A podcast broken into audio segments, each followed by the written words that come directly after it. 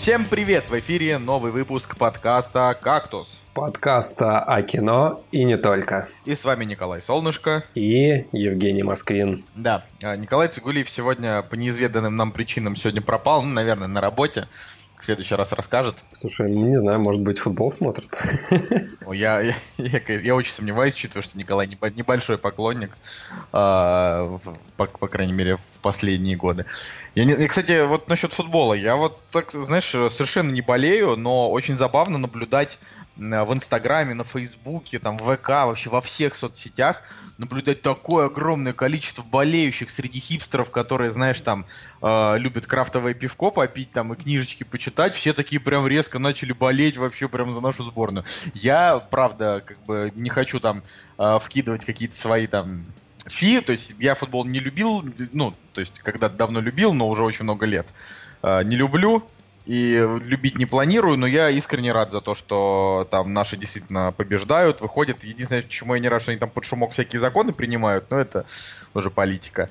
Ну вот, да. а так вроде прикольно. Ну, то есть, как бы все, все рады в Москве, прям каждый день праздник, все такие счастливые ходят с флагами, ну, в общем, Слушай, ну вообще на самом деле я согласен, на праздник чувствуется. У нас нет вообще никакого билета на матч, хотя мы хотели купить, но, блин, слишком дорого и что-то как-то было очень сложно получить. Хотя знаю, другие люди, ну, там, реально удается им купить. Ну, в общем... А ты любишь футбол? Я просто, ты же тоже не особо. Ну, типа, я его не очень люблю, но я люблю, когда играют сборные и практически любой спорт, э, знаешь, когда играет э, сборная, это интересно смотреть. И, может быть, это чувство патриотизма какое-то, может быть, это что-то другое, но э, любое, что не возьми, не знаю, там, регби, я смотрел. Реально было интересно, и интересно наблюдать, наблюдать за командой. И вот тут вот начинается чувствоваться праздник, потому что реально в Питере э, даже несмотря на плохую погоду, реально там, знаешь, задувал ветер, дождище шел. Я ехал по городу, видел болельщиков, и вот это чувство праздника, оно прям витало в воздухе. И оно прям реально чувствовалось. И я тоже словил вот этот момент и начал тоже там, знаешь, за счетом матча следить, делать какие-то ставочки, смотреть с друзьями матч. Мы вот даже с Надей посмотрели э, Россия-Египет. Ну, реально круто, я получил удовольствие. Даже, знаешь, вот не хотелось бы, чтобы он заканчивался. Вот, я бы даже так сказал. Не знаю. Я, я наоборот жду, когда уже закончится вообще этот чемпионат, для того, чтобы уехать в Петербург, потому что пока пока он не закончится, у меня не закончится очень сложный рабочий процесс, связанный тоже с этим в том числе. С другой стороны, наверное, в этом есть свои плюсы. Вы получаете баблишко, многомиллионные ну, контракты. Ну, прям многомиллионные я бы, конечно, не сказал, но какие-то контракты, да, получаем. А подожди, подожди, подожди. А я правильно понял, что ты решил не смотреть матч Россия-Египет и стал смотреть кирпич за место матча? Верно, верно. Я посмотрел кирпич вместо, вместо матча. Ну просто, ну блин, э, это даже дело не в том, что э, другого времени бы не было, наверное, нашли бы какое-нибудь другое время. Э, просто, ну это было прям вот несколько свободных часов, которые можно было потратить, потому что других альтернатив не было. Но мне правда, ну типа совсем неинтересно смотреть футбол. Я, я вот ничего не могу с собой сделать, я говорю, я вспоминаю, да, там вот эту десятилетней давности Россия-Голландия, я его смотрел от начала до конца, было прям очень захватывающе, было очень круто, и э, даже какие-то эмоции я там испытывал. Наверное, если бы мне сказали, Коля, вот на тебе на матч там два билета на какой-нибудь, да, там я бы, наверное, сходил бы и Настю бы с собой взял, и все бы мы прекрасно глянули, но тут вопрос в том, что я, э, наверное, больше вообще в целом по жизни за атмосферу, в любой движухе. А, и за эмоции, да, и как бы круто, наверное, было бы сходить на какой-то такой вот а, матч, чтобы почувствовать себя частью чего-то вот такого столь огромного, Большого, да? Да, да. да. А, и может быть, если бы, опять же, да, я там смог бы достать, ну или мне бы просто... У нас просто часто бывает такое, что кому-то из наших, а не хочешь сходить? Ну, там, там, я не знаю, на тебе пару билетов. И кто-то вот из наших, там, не знаю, блогеров ходит туда-сюда которые сами не то чтобы там дофига болельщики. Вот, э, то есть, может быть, да, в, это, в этом случае я бы такой experience вообще бы испытал и не обломался, но кому надо если ты вот именно футбол не любишь, да, там специально ради этого ехать, допустим, на Воробьевы горы, там специально установлен такой телек, там собирается несколько тысяч человек, э, каждый вот матчи сидят и смотрят и болеют из разных стран, и всем прям так весело и хорошо. Ну, короче, вот ничего не могу сказать, кроме того, что это все очень удивительная хрень. Ну, вот. не, на самом деле, то, что ты посмотрел кино вместо матча, это много говорит о нашем подкасте. Да, ну, видишь, это подкаст качественный. Че вообще, как у тебя дела-то? Слушай, вообще, на самом деле, хорошо. Мы, мы сейчас активно готовимся к летнему путешествию. Планируем улететь на Камчатку. Точнее, уже купили билеты и сейчас э, планируем. Да, планируем, что как там будет, будет происходить. Вот. Слушай, ну я вообще видел фотографии Камчатки, это же как в Исландии. Там черный песок, какие-то какие-то горы клевые, какие-то там закаты сумасшедшие. Я, то есть, я даже подумал о том, что ха, что-то я как-то не обращал внимания на это, на это место. Ну, мне да. кажется, в Исландию на самом деле будет во много раз дешевле сгонять, чем на Камчатку. Слушай, ну мне кажется, что не факт, потому что Исландия сама по себе довольно дорогая, э, но я при прекрасно понимаю, о чем ты. Вообще, как бы, если ты живешь, ну, там, в больших городах, э, и вокруг них, типа там, там Питер, Москва и города вокруг, добираться до всяких отдаленных мест России это безумно дорого. Типа дешевле, вот прям намного дешевле слетать в Европу, да, там да. в какую-нибудь дурацкую Турцию, простите, там, если кто-то кого обидел. Но в плане того, что вот все вот эти вот э, толпы русских, которые летают по заграницам, это не потому, что они такие дофига богатые, да, а просто потому, что, ну, у нас дешево слетать только в Сочи. Ну, там, в Сочи, что, что у нас там еще какая-нибудь, э, ну, там, в Крым, может, не очень дорого. А, а вот э, всякие вот эти места типа Камчатки, там Байкал, озеро, это все там, все связано с такими очень большими денежными тратами, учитывая, что, по словам Николая Цигулиева, инфраструктура там не очень, а денег просят много. Но я да. надеюсь, что у тебя все равно будет клевое путешествие. Мы вот да, тоже летом да. собрались. Да. А вы куда? Мы в Испанию. В как я и говорил, в Исландию, нет, в, в Испанию. Ну, просто недорого. Ну, в плане того, что мы туда к друзьям, вот, а, соответственно, жить мы там будем в общем-то, за, практически за бесплатно. А там, ну, самолеты, да, самолеты самая дорогая часть этого путешествия, но все равно э, выходит дешевле, чем могло бы выйти. Поэтому я, я, я, я в целом очень доволен, то есть это будет такой чисто чил-трип. Просто валяться. Да, нет, да. разговор, конечно, про отдых отлично, но... Но наверное, у нас все-таки, да, работать нужно... и работать, и кино. Мы досмотрели «Охотники на троллей», э, сериал, и да, радуйтесь, хейтеры меня. да, я больше не буду говорить про охотников на троллей. Ну так и что, как, как финал-то? Ну, финал, э, я бы сказал, он спорный, спорный очень финал. То есть а, они проделали невероятную абсолютно работу над тем, чтобы сделать этот мультфильм э, просто вот культовым, да, я бы сказал, что Охотники на троллей, он э, ничуть не уступает по накалу страстей, интересности, мимасности, да, там тому же Gravity Falls, да, который там за два сезона все полюбили. Тут как бы три сезона. А нас за сто с чем-то выпусков не полюбили еще. Ну, короче, охотники на троллей норм. А, Первый сезон вообще там супер огонь, да, там второй тоже очень классный. Ну вот третий, да, он немножечко просел. А, все равно смотришь с интересом, но концовка, она может разочаровать а, тех, кто... Ну, в общем, там просто есть там один сюжетный поворот, и ты до самого конца надеешься, что э, все изменится, но не особо изменивается это все. Но говорят, что будут спин э, не с этими уже персонажами, а просто из этого мира. Так что там первый вроде как даже выйдет в 2019 году. Так что это, ну, это клево. Будем ждать, будем смотреть. А, мне, конечно, не хватило немножко, да, вот, все-таки какого-то более, я бы сказал, какого-то хэппи-энда а, для такого рода мультика, где там просто, не знаю, все проблемы разруливались довольно логично, да, концовка просто, ну, какая-то очень странная. Так что такие дела. Понятно. Вот. понятно. А ты что, что посмотрел? Слушай, ну, прежде всего я хочу сказать то, что мы все-таки сходили на лето.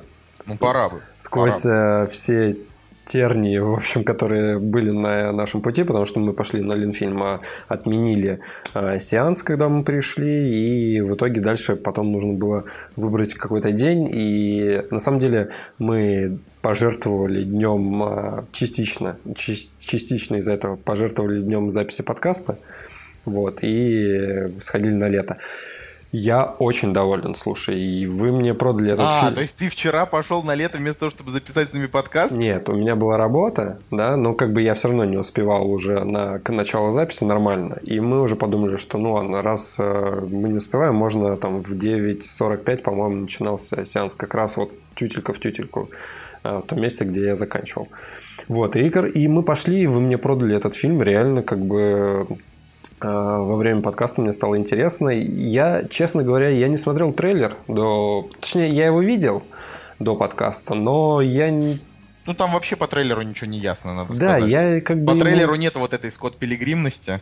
Не придавал значения, и как бы Кирилл Серебренников до, до этого я не смотрел у него. А ни... ученика ты не смотрел? Я, я, ученика, я ученика не смотрел, смотрела Надя его, и она осталась очень им довольна.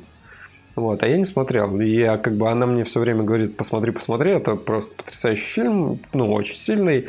Мне кажется, он тяжелый слишком. Вот, и меня как бы тоже это останавливало, на самом деле. Но после лета мне хочется посмотреть и другие его работы, хотя, на самом деле, если так зайти в его фильмографию, есть и достаточно такие не самые высокие оценки. Вот. Но, опять же, можно забыть все, что было до этого, и поговорить именно про эту картину. А, я вообще пришел к такой мысли, что э, вот именно русское кино за последнее время, да, и мы уже об этом часто говорили, что каждый год выходит, э, ну, реально одна-две картины, которые остаются в памяти. А, в прошлом году у меня была аритмия, и я до сих пор считаю, что аритмия это вот прям реально очень хорошее кино прошлого года. Ну, для меня, да. Ну, я да, не, Да, не каждый, спорю, каждый, просто... каждый может поспорить, да. Но... Я, я... Не, я просто я не гоню на аритмию, но мои струны не задело, к сожалению. Ну, так или иначе, фильмы выходят э, достаточно качественные, по, за исключением там, да, точнее, помимо того всего шлака, который вываливается на большой экран. Ну, то есть это круто. Вот, и лето... А, реально, первую минуту меня сначала напрягало, потому что фильм черно-белый. Я только подумал, блин, типа, ну это, знаешь, наверное, от нежелания делать цветокоррекцию, допустим. ну, ну, просто вот в первую минуту я подумал, блин, наверное, как бы... Потом, наверное, все-таки через две минуты я понял, что это стилистический прием, правда, они его не доиграли до конца, как мне кажется, знаешь, когда у тебя черно-белое, а ты цветом выделяешь какие-то моменты. То есть там было несколько моментов, да, там платье красное и еще что-то. Мне кажется, вот эм, Поиграть такими художественными приемами можно было побольше. Но это придирки, которые, знаешь, не имеют отношения к общей структуре. А, в целом же очень такое свежее кино, прям глоток свежего воздуха, потому что оно смотрелось а, на одном дыхании. А, оно было интересное, оно было какое-то революционное, потому что ты как зритель, я как зритель, я не ожидал того, что вот сейчас э, люди начнут петь в какой-нибудь, знаешь, из одних, ну, в какой-то момент фильма. И те приемы, которые есть, знаешь, э, четвертая стена, потом вот э, отголоски мюзикла, вот эти вот motion дизайн, графические вот эти составляющие – они, с одной стороны, могут быть художественным приемом, который э, разбавляет э, общий сюжет, а с другой стороны, они могут помогать как бы развивать общий сюжет. И здесь они вот как раз-таки помогали и смотрелись интересно и хорошо, ничего за собой не скрывали. В отличие, допустим, скажем, от, э, ну просто как пример приведу, каникулы президента. Там были, знаешь, вставочки motion дизайна такие, там какие-то комиксовые и так далее они вообще там не в тему были. То есть они как бы просто стилистически показывали, типа, ага, смотрите, мы можем сделать вот так вот. Но они смотрелись не в тему. А здесь было круто. И самое главное, что я бы хотел сказать, это а, что мне вот прям реально больше всего понравилось в данном фильме. Несколько вещей. Во-первых, музыка, как она звучала. Работа со звуком. Вся причем. Вся, да, реально вся. Это прям для русского кино это, это очень больная тема. И такое ощущение, как будто нормальных специалистов по работе со звуком в нашей стране их очень мало. А здесь каждый, не знаю, каждый скрип двери, каждый саундтрек пластиночка, все было на реально очень хорошем уровне, очень классно, и прям можно аудиооргазм такой получить. Вот.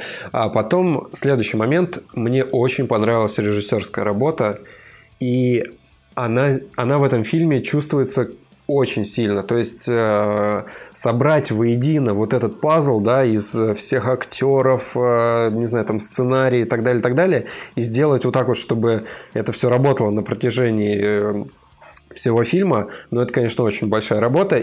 Ну, допустим, да, опять же, небольшой пример. Ирина Страшенбаум. Как она мне не нравилась в притяжении, вот просто меня прям тошнило от, э, от ее персонажа, от ее актерской работы. И и как в этом фильме я прочувствовал, что она ну, действительно играет и играет очень хорошо. И вот этот момент, это зависит от режиссера, да, как он э, будет работать с актерами и как он будет их э, вписывать в свой вот этот режиссерский стиль. То есть Бондарчук нет. Но вот, вот как бы вот одна причина, почему Бондарчук плохой режиссер. Да, потому что он не умеет работать с актерами. Слушай, я вот не, не, не соглашусь с тобой, что Бондарчук не умеет работать с актерами. Мне как раз кажется, что он с актерами нормально, просто он э, со сценаристами, может быть, он не очень хорошо ну, работает. Ну хорошо, допустим, э, каст, да, там не прошел. Как бы не, ну это... вспомни каст девятой роты, например, там же прям вот хорошо все. С точки зрения этого. То есть там прям все на своих местах. Есть, у меня, такие... есть у меня претензии к девятой роте, но в целом... Не, ну, конечно, там но... претензии. Но конечно, это лучший фильм Бондарчука, ладно, скажем. Ну, там просто дичайший слив концовки, где там тебя, тебя два часа знакомят с персонажами, а за последние 10 минут всех их убивают. Ну, То есть, ну, это как бы понятно, что дерьмо, но просто сам факт. Ладно, не будем про, про Федора говорить, а лучше про Кирилла поговорим. Вот. Федор. Федор. Дядя Федор, пес и все. Дядя Федор пес. В общем, а, вот смотри, даже Рома зверь, да, по нему видно, что он не актер, то есть он музыкант, и это чувствуется в картине. То есть, Блин, я э, не знаю, у меня совсем другие эмоции. Не, Мне не, кажется, что Рома не, Зверев охрененно сыграл. Не, он, подожди, он сыграл охрененно, но моменты, когда на нем акцентируется камера и когда на нем держится план, и ему нужно на себе держать внимание, по сравнению с другими персонажами чувствуется, что он выделяется из, эм, из этой общей массы. Но это хорошо, это как бы вот эта особенность, она как раз-таки и вписывается в общий стиль картины, то есть э, в персонажа его вписывается. Я уверен, что это не он как бы так сыграл, а это его... Э, то, что он музыкант прежде, а не актер. Вот я к чему. Ну, это правда. Кто же спорит. И это чувствуется. Ну, в общем, круто, реально круто. Ну, просто и... тебе это должно было как фанату Скотта Пилигрима. Кстати, знаешь, о чем я подумал? Я подумал о том, что интересно, если бы Цой был жив, как бы он эм, и, допустим, Майк Науменко, а, с какими эмоциями они бы посмотрели Скотта Пилигрима? Ну, типа там английская музыка. Не, ну, может, кто знает. Они бы, они бы сейчас, им бы сейчас было сколько там, Цой было бы 56. Какую оценочку бы им поставили? Кстати, я вот, я вот помню, что ты, знаешь, сомневался так по поводу Гребенщикова, типа он, не он. Слушай, да там просто... Да, да, да, да. Явно это Борис просто... Гребенщиков, я, уже понял. Сто процентов, Ну, да. просто его там совсем мало, его как бы, ну, могло бы быть и побольше, я вот так считаю. Просто это не его история, поэтому да, его это совсем... не его история. Ну, Никита Ефремов просто очень крутой, как Ники... бы. И... Я, кстати, удивился. Вообще он... А что удивляться, он крутой, ну, как бы он и был крутой. А я, я не очень помню его предыдущие роли. А у него предыдущих ролей очень мало. Ты просто посмотри э, сериал, который называется Лондонград. Ну, я про него что-то рассказывал. Да, да, у, него, да. у него довольно высокий рейтинг, так просто. И он как бы, ну, он разовый, просто там типа 25 серий и все.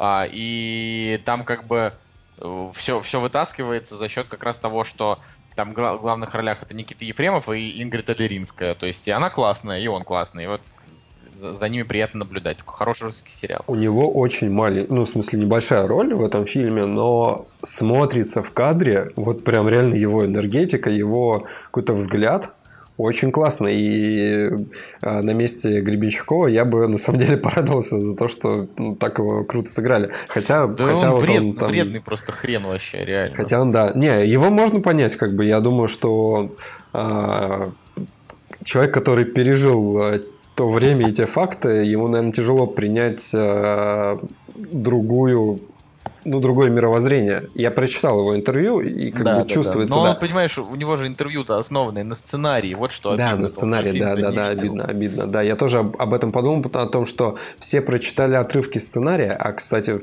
в сценарии там может быть, не знаю, там для режиссера сценарий закодирован по-особенному, да, и он его понимает, и он его читает и видит э, определенным образом. А другие люди как бы могут прочитать и подумать, блин, э, что это за голые сиськи, члены там, которые прыгают в воду и Что так за далее. голые члены, прыгающие в воду? В общем, да, странно, но реально фильм, ой, ребята, очень крутой. Если вы не видели, ну вот прям кладу руку на сердце и советую сходить. Я про Майка Науменко знал вообще ровным счетом ничего, ну, кроме, там, знаешь, песен Сплина, звезда рок-н-ролла и там э, слушать песни Майка Науменко, строчка. Все, я как бы значение этому персонажу и этому человеку, да, не, при, не придавал никогда.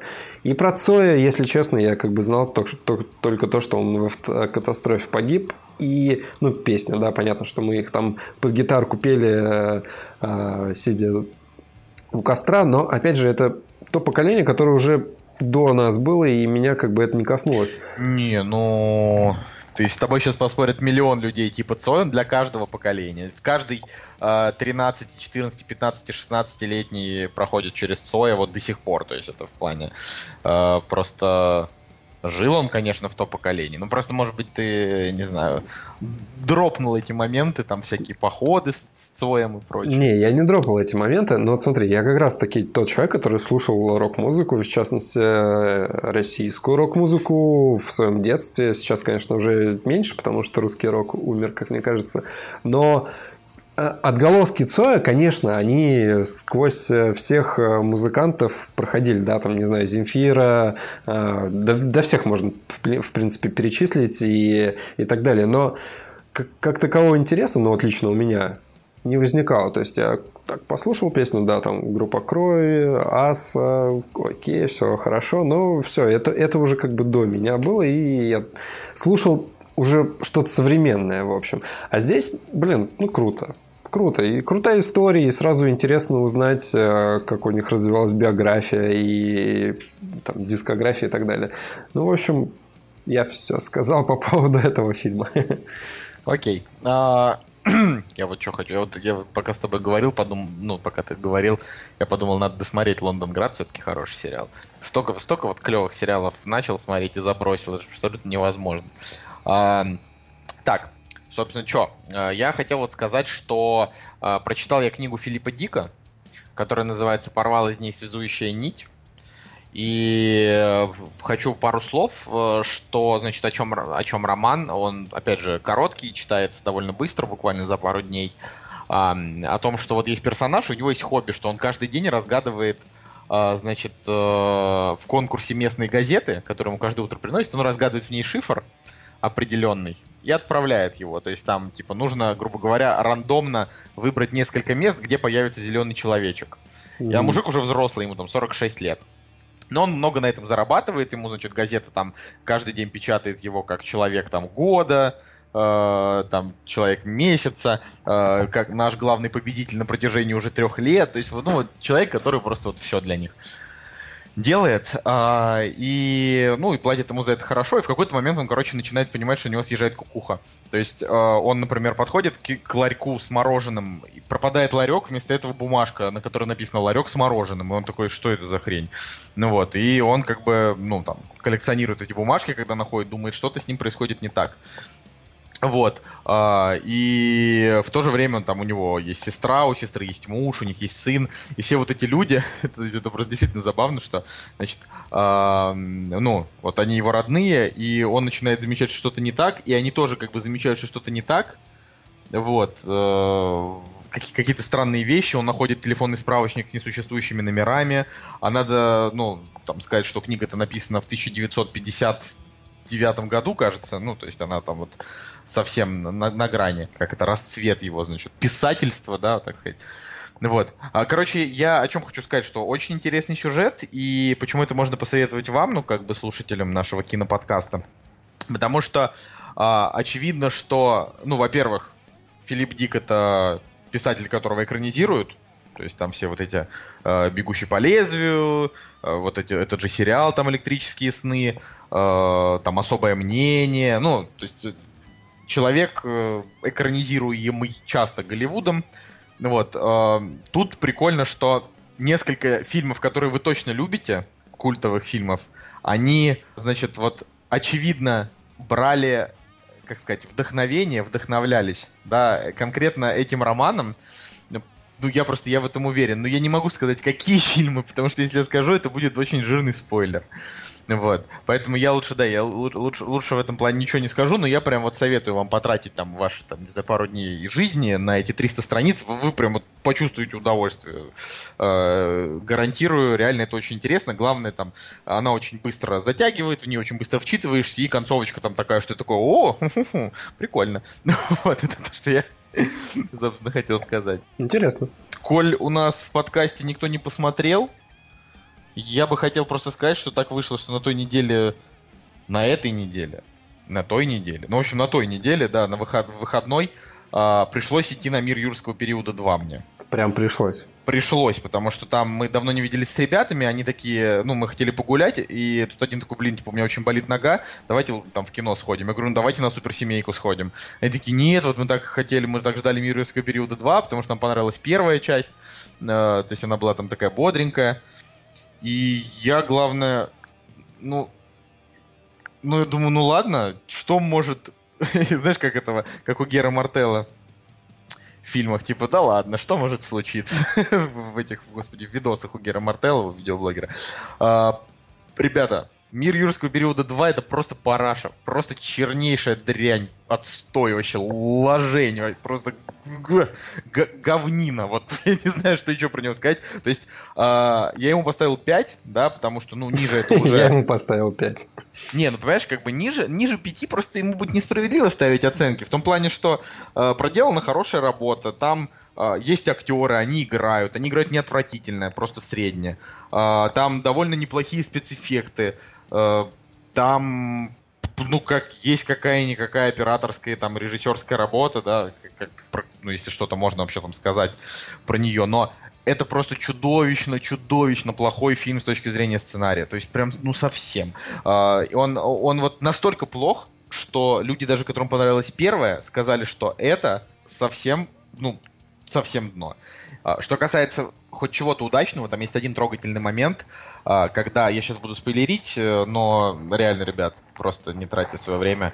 А, там, значит, вулкан, он извергается, и первая половина фильма о том, что героев просят поучаствовать в спасательной экспедиции, значит, э, перевозки динозавров на другой остров. То есть, понимаешь, да, сами в первой части построили остров около, блин, вулкана, который может извергнуться.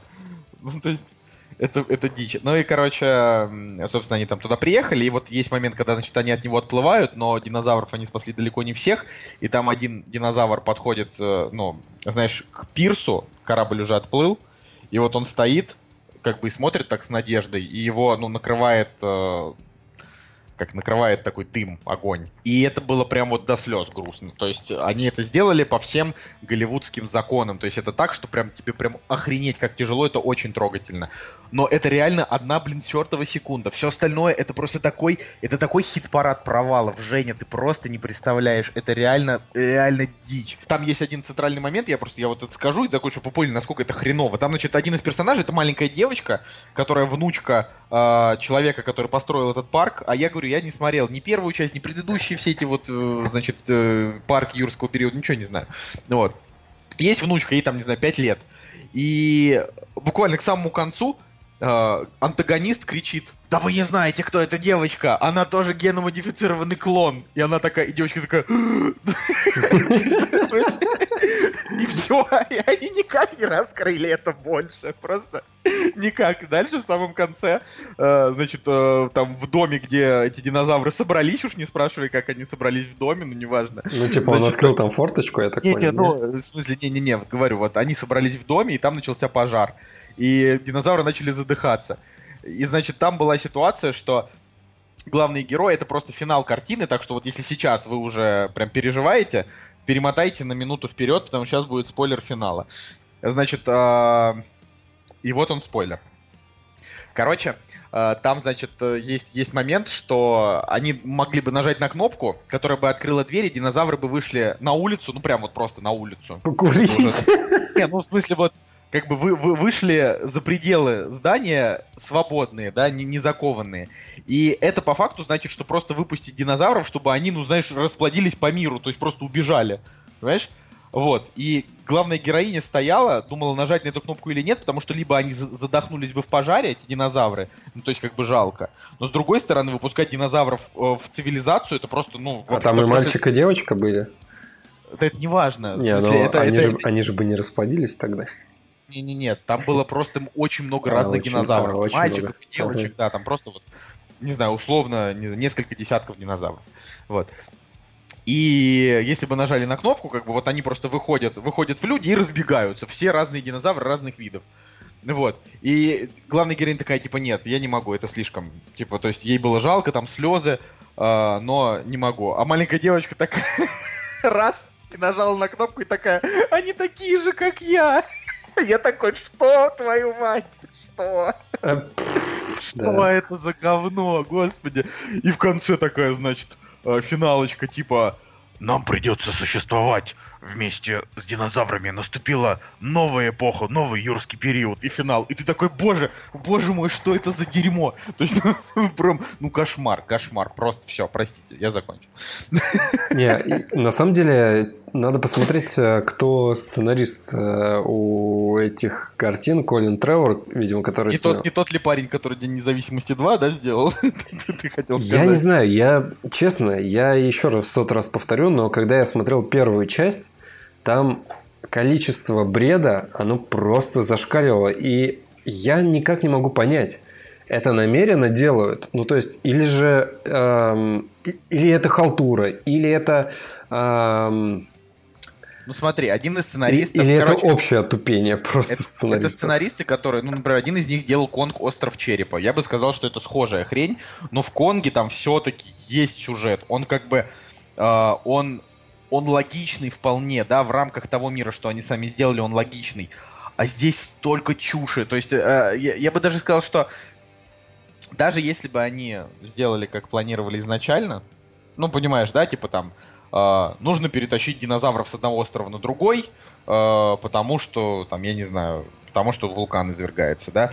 Э, если бы они посвятили просто этому весь фильм, уже я бы, ну, там, не знаю, баллов бы, может быть, и не срезал так сильно, но они решили как бы поделить фильм условно на две части, то есть там первая часть это о том, как они их перевозят, а вторая о том, что на самом деле все оказывается не тем, чем является, совы не те, чем кажутся, значит, и все, и концовочка, то, то есть, и, и говорю, и второй час фильма это просто, просто какой-то вообще фестиваль, фестиваль бреда какого-то сумасшедшего.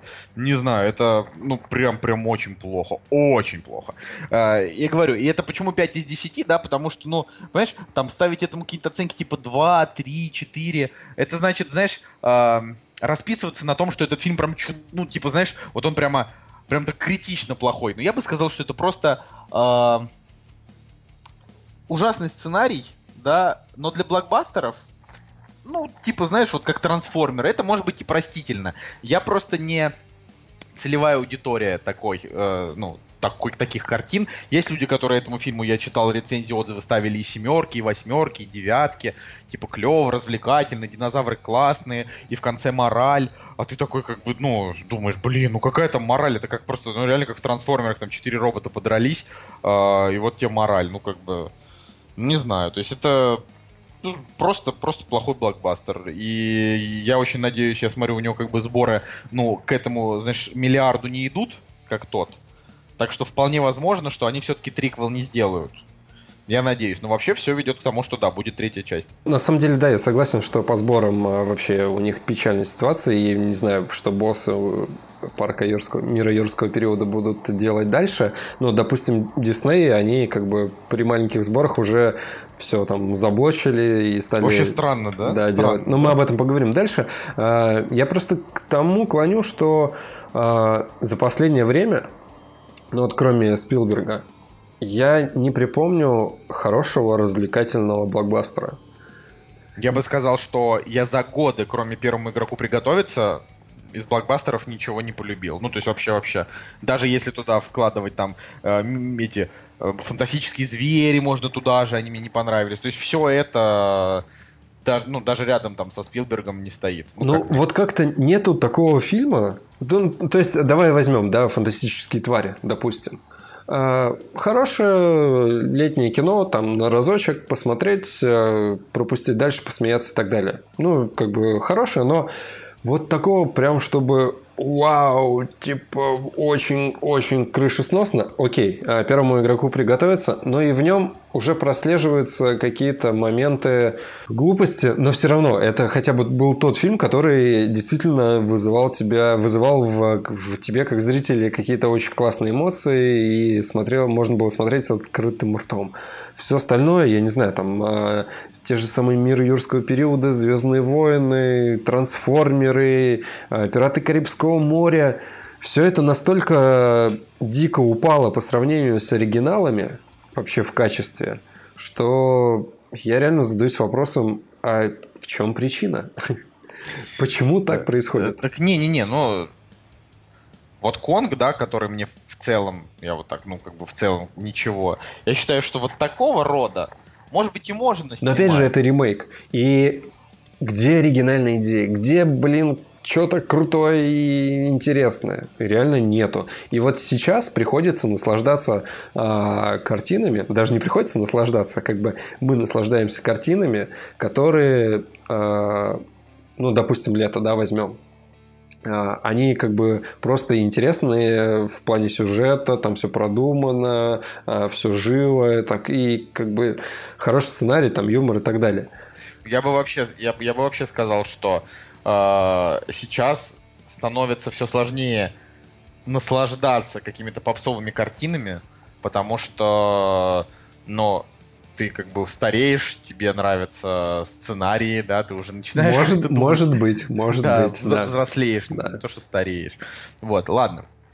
Короче, я не хочу прям очень много да, на этом заостряться, просто, просто помните, это будет выброшенные деньги. Реально, типа, мир юрского периода, он, он и как бы и с точки зрения развлекательности, уж если на то пошло, да, на мой взгляд, он, ну, не, не, как бы не впечатляет. То есть просто есть люди, которым нравятся динозавры, да, может быть. Например, там Цигулиев, вот он бы сейчас сказал, мне вот нравятся динозавры. Вот, но это знаете как? А, допустим, трансформеры 1 и 2, они были прикольные. Третий уже какая-то чепуха пошла, а дальше совсем скатилась.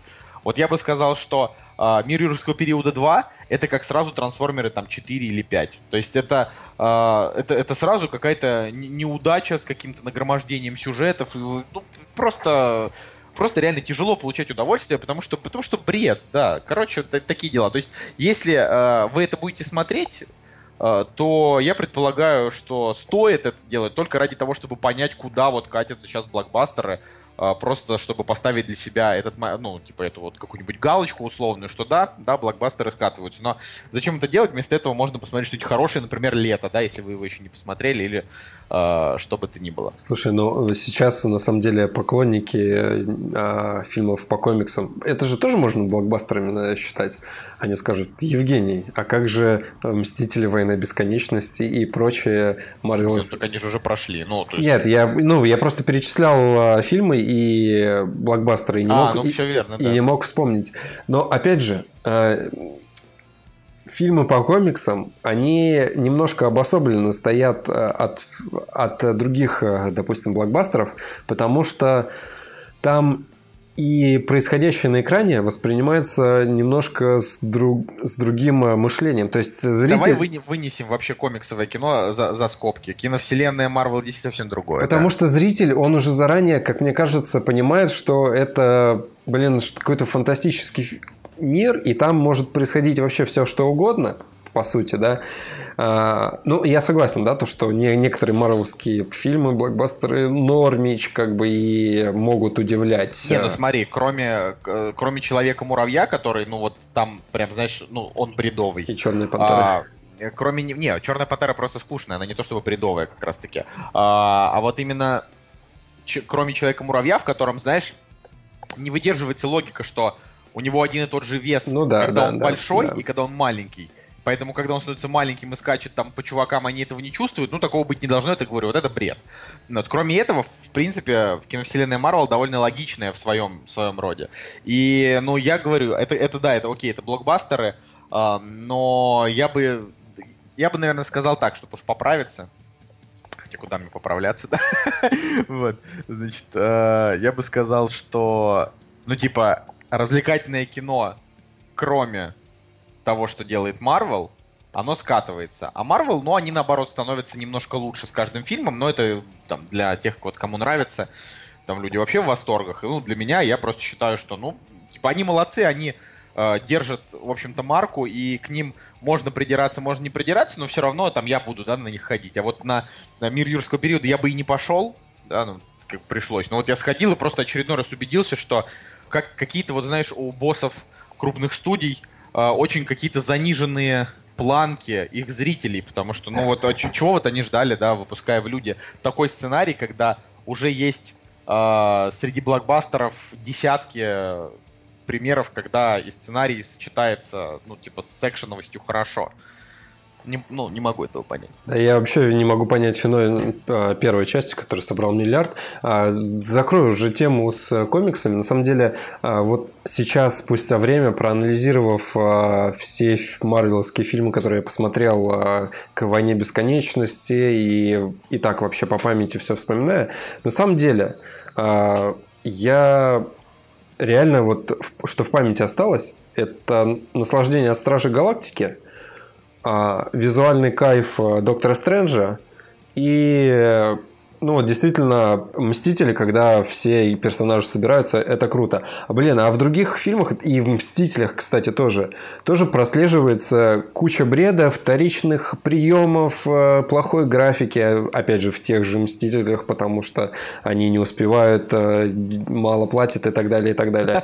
Мало платят. Не, реально, я, я читал э, статью о том, что студийные боссы, они из-за того, что, во-первых, очень много людей стало делать, очень много студий стало делать э, графику, они стали разбивать, э, и из-за того, что у них очень много фильмов стало выходить, они стали разбивать э, графические вот эти вот э, эффекты между разными студиями, и качество, соответственно, этих эффектов, а, оно может э, разниться ну, там, от минуты в кадре. И вспомнить Халка, да, который в, в этом в бронехалке сидит, в Халкбастере. Это, конечно, было печально. И, блин, это реально даже в, вот в таких крупных картинах. То есть, знаешь, на, ну не то, что на авось, как бы не успевает, ну и пофигу. Это, и, да, это и, было, и, и было очень классное сравнение с первыми пиратами Карибского моря, когда там рассказывалось о том, как делали спецэффекты, когда реально на еще на процессе э, планирования, создания вообще фильма во время съемок э, команда супервайзеров и так далее реально работала просто над каждым там сантиметром, каждым полигоном, представляя, как это все будет. И сравнивая то, как было, вот и то, что есть сейчас, а я могу с уверенностью сказать, что «Пираты Карибского моря» это, ну, там реально не к чему придраться в плане графики. Это очень круто. О чем мы сейчас будем говорить? О, премьерах. О премьерах, да, потому что мы уже час, час все никогда них не можем дойти. А потому что не о чем говорить там. Это правда, да, поэтому мы очень кратенько. «Кактус» — подкаст о кино и не только. По поводу премьер. Премьерный день у нас 21 июня 2018 года. Ну, давайте, э, давайте вспомним все-таки, что у нас сейчас летний период, самый застойный. Э, самый когда... отстойный, я бы сказал. Самый отстойный. Не, ну, давай уж все-таки самый застойный, да, там ну, и не отстойный, да. как бывают и а, какие-то нормальные картины проходят, но а, если вот все ждут чего-то крупного, то как раз лето это вот тот момент, когда Pixar выпускает свой фильм, когда какие-то блокбастеры категории Б можно выпустить, потому что никто там особенно там с ними конкурировать не будет. И, кстати, реально, может быть, я, конечно, не до конца понимаю, но реально могли бы соло выпустить да, и летом. Да. А, или, или, ну, я не знаю, или там осенью. Ну, короче, выпустить его тогда, э, когда смотреть совсем нечего, а не когда на тебя все еще давят не собравшие 2 миллиарда Мстители, Дэдпул, вот это все, ну, то есть, как бы, ну, зачем, зачем так делать? Да, поэтому это, ладно, это глупости. Короче, на этой неделе ни хрена ничего вообще в кино интересного нет. А, флагман этой недели это женская версия Оушена, называется «Восемь подруг Оушена», в главной роли Сандер Буллок, также там Кит Бланшет, Энн Хэтэуэй, Хелена Боном Картер, Рианна, еще там Сара Полсон, еще какие-то женщины. Что тут можно сказать? Конечно, ну ты, муж, ну ты мужлан, еще какие-то женщины. Не, ну там еще какие-то женщины, актрисы, которых я не знаю. А, так я тут, знаешь ли, я, я, я не это, не, не лезу, не лезу на эту опасную территорию. Значит... Э... Ты прямо как MTV. Почему как MTV? Ну, блин, они же тоже не лезут на опасную территорию. Дают э, все номинации Черной Пантере. А, да, блин, это вообще обида обидная. Ну, метакритик у этого фильма средний. Смешно, ну, то есть, как, 60-61. Смешно именно то, что, э, ну, очевидно, оценки завышают, потому что, блин, Потому что это женская версия там, культового фильма, и если бы...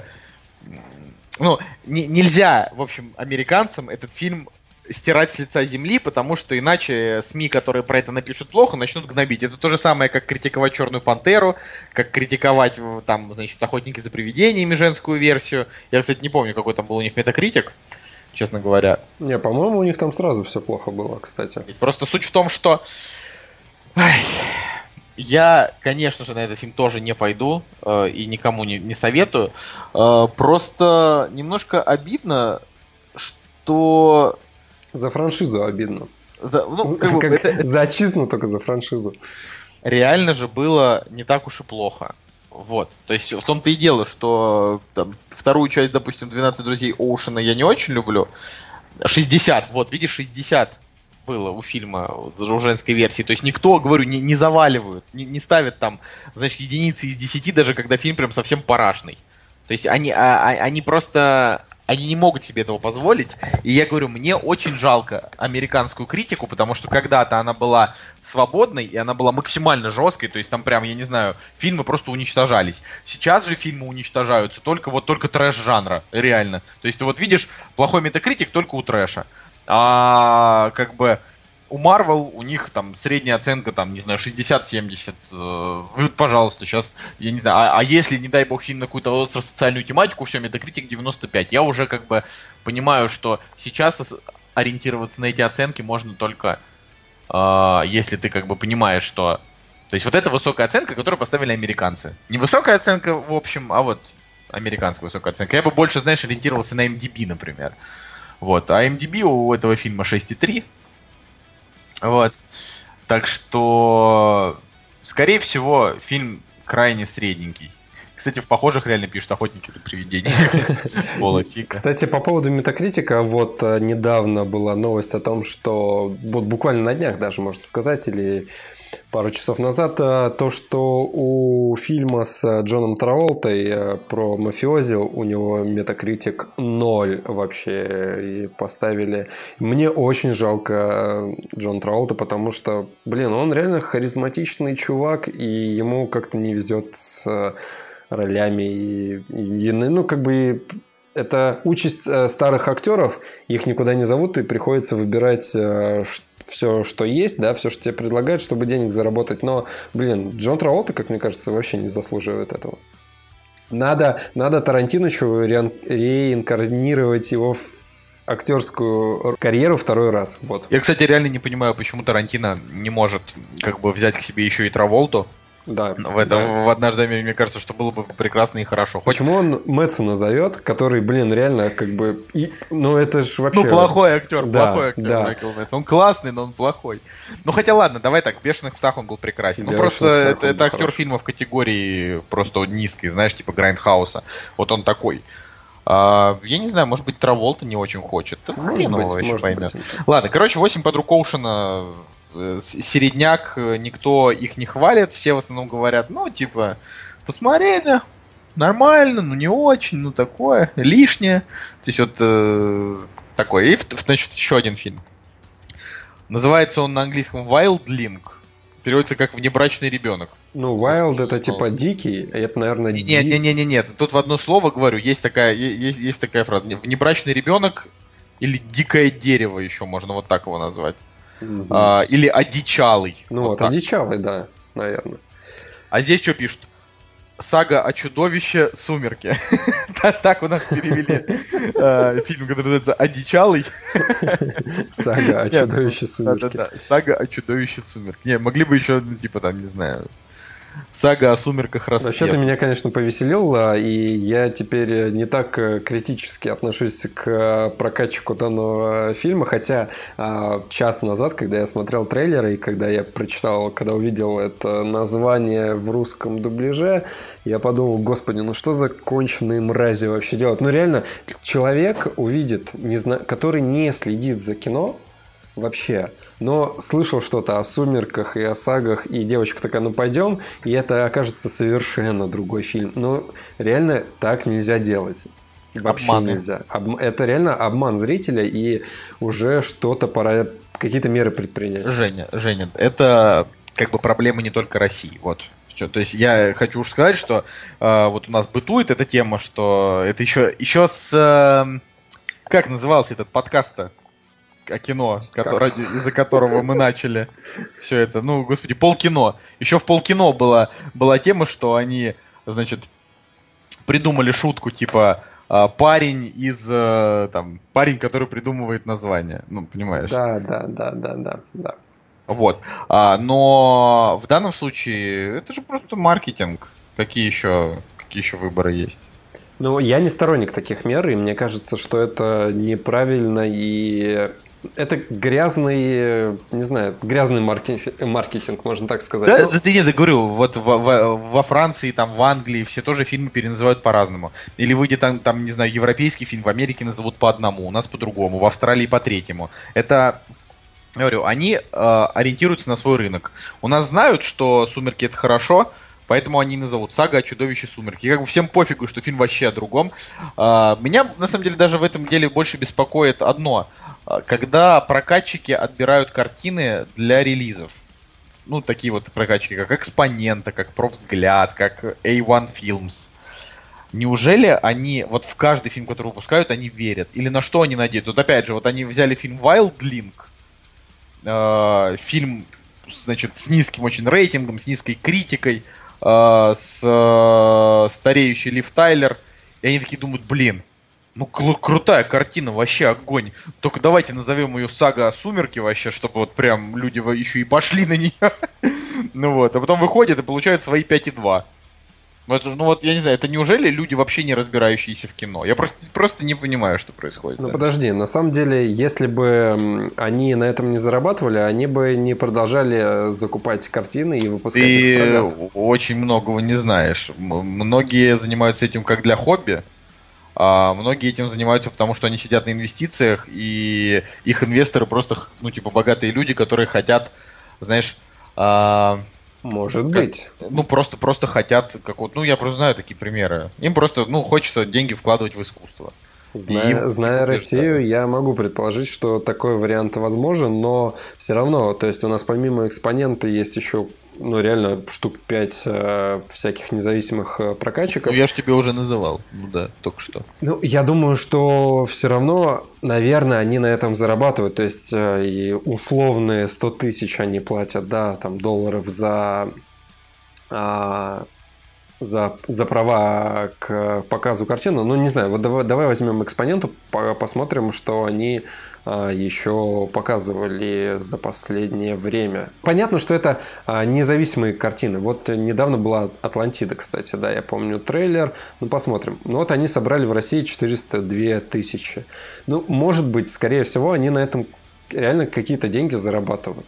Может это быть. же они же прокатывали тупака, на которого ты сходил, помнишь? Да, да, да. Го- это, гонку это, века это, они прокатывали. Это была жесть. Это была жесть. Yeah, э, Вышибала эпический замес, кстати. Ну-ка, сколько а, сбор в России? 114 тысяч. Я думаю, что, скорее всего, они, они понимают, что они как минимум 100-200 тысяч соберут, и, и, за, и за права готовы, там, не знаю, там, а, в зависимости от этого 50-100 отдать. 50-100 отдать, ну, там, условно говоря. Я думаю, там все просчитано. Короче, они просто в небольшой плюсик выходят, Да, как да, на, да. на, на, на небольшом количестве зрителей. Но это, конечно, очень печально, что у них в их фильмографии э, ре- редко встретишь хотя бы семерочку. Недавно была «Жажда смерти», я все еще ее не посмотрел, но надежда. О- есть, очень что хочу посмотреть. прикольная. Она, кстати, вышел уже, можно глянуть. В независимом прокате, я бы так сказал. Да. Ладно, а, я просто не хочу очень долго на этом на всем заострять внимание, потому что скучнота уже пошла. А, Просто на этой, на этой неделе больше ничего интересного. Если вы а, еще интересуетесь, то там пара российских фильмов, один немецкий фильм, один норвежский фильм, один австралийский фильм, а, один там документальный итальянский про Ван Гога. И все эти фильмы, скорее всего, ну, типа, их, их судьба, это, знаешь, там, на всех этих бесплатных сайтах онлайн-кино, вот там задыхаться. Допустим, один из фильмов это «Ночная смена» Мариуса Вайсберга. Это вот тот чувак, который снял эту, значит, бабушку там этого легкого поведения, Гитлер Капут, вот этот человек. Э, Он же снимал «Любовь в большом городе». Ну, короче, режиссер режиссер плохих картин, но не настолько плохих, как Сарик Андреасян. Ну, Ну, я, довольно- я, я бы ну, с тобой поспорил. плохие. Но, типа, они как бы комедия, плохая комедия, в общем, э, просто я подумал, окей, выходит ночная смена, опять деревянка, опять э, какой-то трэш. И я такой подумал, блин, кто ему дает еще деньги-то снимать? А посмотрел, блин, все картины, все реальные картины окупаются и собирают э, баблишко. Они, во-первых, все, собира... все окупаются, во-вторых, там еще, значит, и квартал 95, которые, ну, вот эти украинские чуваки во главе, во главе с Зеленским, которые зарабатывают на нас деньги, а потом засирают нас на Фейсбуке. А, значит, э, они тоже там вкладываются в картины, где сам Зеленский снимается. Ну, короче, такое. Ладно, а я даже не хочу, я просто, я, я не Да, хочу это да, обсуждать, просто скучно, потому что я скучно. не хочу, чтобы люди это даже, я не знаю, смотрели, задумывались. Просто, если вы хотите сходить в кино на этой неделе еще не смотрели лето, идите на лето, а, потому что, ну, ну, реально, как бы сейчас в кино идет как бы несколько, несколько нормальных картин, либо вот есть там суперсемейка, в конце концов. А, в других случаях, господа, просто оградите себя от этого. В конце концов, вспомните там, что у вас PlayStation на полках пылится или что-нибудь еще там, не знаю. Поставьте себе там, не знаю, дотку на компьютер, что угодно делайте, только э, не поддерживайте э, хренотень. Вот на прошлой неделе реинкарнация еще вышла, ее тоже очень сильно хвалят. А, может быть, на нее тоже стоит сходить, но пока чего-то выдающегося не ждите. Вот. А я думаю, что нам уже нужно переходить потихонечку к следующей рубрике. «Кактус» – подкаст о кино и не только. Женя, разреши мне про тихое место пару слов сказать. Хорошо, я тебе разрешу, если только прежде скажу небольшой факт, о котором я узнал э, сегодня. Маленький фактик. Маленький фактик, да, давненько такого не было. Помнишь, у нас же была целая рубрика, факты какие-то были от меня. Не Вот, было никаких маль... не было рубрики. Ты просто в каждом выпуске говорил маленький фактик. В общем, Рубрика. я только сегодня узнал, что Роман Васьянов, это русский чувак, он э, был оператором э, стиляк, тиски, охота на пиранью. И он потом попал в Голливуд, снял «Патруль». Ну, он, короче, он стал с Дэвидом Эром работать, не знаю, как это получилось. А, Дэвид Эр снял «Патруль», а потом он снял а, «Отряд «Ярость», «Отряд самоубийц». Да, вот, в общем, все его фильмы. И потом уже пошел, кстати, Даг Лайман и так далее. Реально, я не могу припомнить русских операторов, которые бы пробивались в Голливуд. Да он просто, может быть, я не знаю, у него была американская виза, и он прошел кастинг. Это как бы... Мне почему-то кажется, что, знаешь, а, Не, ну это Если- очень круто. Это прям гордость такая небольшая. я, я просто, я так скажу, э, мне кажется, что нет ничего невозможного, если ты просто хочешь. Конечно, конечно. То есть тут вопрос не в, не в том, что, то есть, допустим, если ты, ну, реально посредственный, реально посредственный, вряд ли, конечно, что-то, ну, там, тебе повезет, грубо говоря, пробиться, ну, если ты прям этого, опять же, хочешь. Но если у тебя есть более-менее хоть какое-то умение что-то вообще складывать, там, не знаю, какие-то кадры в картину, даже Сарик Андреасян снимал Эдриана Броуди, в конце концов. Не, ну Понимаешь? это, это немножко другое. То есть мы... Ты же понимаешь, что, э, господи, ограбление по-американски, это... Оно не, оно не получается хорошим фильмом. Получается, нет. И- Я просто о том, что и, даже... это, и это не крупное кино. Понятно, что ты при наличии, короче, денег и при наличии э, какого-то портфолио, да, типа вот посмотрите, друзья, в России мои фильмы собирали реально бабки, и почему бы это не провернуть в Америке? Давайте, я хороший режиссер. И там посмотрели реально кассовые сборы и такие, ну, окей, давай, мы можем там вложиться в тебя, чувак. Вот. А, но это не, не показывает уровень его таланта, а все-таки поучаствовать в действительно чем-то крупном. Я не говорю, что, допустим, э, «Отряд самоубийц» — это хорошее кино, но Блин, это крупный проект, и пробиться действительно в крупный проект и каким-то крупным большим режиссерам, о которых которые выходят в мировой прокат. Вот, короче, вот прям в мировой прокат. Это круто. Это прям хорошо. Согласен. Ладно, согласен. давай, раз, рассказывай про тихое место. Я очень не, немножко, потому что я сегодня всех утомил. А, значит, мне понравился фильм. Просто о нем говорил Николай Цигулиев, и он его громил там выпусков, не знаю, 8 назад. А, говорил о том, что его фраза была такая, я даже специально переслушал. Николай сказал, что этот фильм не дал больше, чем дал трейлер. И фильм э, этот по факту сюжетом короткометражки. Я в чем-то с Николаем на самом деле согласен. Но мне фильм понравился. Я не могу сказать, что советую вам бежать его смотреть. И тем более вот это вот откровение его сборов, знаешь, там при бюджете в 17 лямов собрать 326, прям, ух, ни хрена, вот это вообще огонь, да, там. А, я не скажу. Все-таки «Тихое место» это не, опять же, не «Заклятие 2», которое я очень люблю, потому что там и детективный сюжет, и страшно до, до, до, до чертиков. А, на самом деле «Тихое место» это просто неплохой триллер. Я бы сказал, что это чуть-чуть менее интересно, чем «Не дыши». Помнишь «Не дыши»? Угу, да, от конечно, Sony. Конечно, да, да. да, который мы хвалим уже который год. ну, короче, э, Не дыши действительно был там в свое время э, остросюжетным, э, интересным по сценарным каким-то решением и такая концовка, после которой немножечко так тебе на душе так паршиво. Э, такая хорошая история и про преступление, и про наказание, и про все на свете.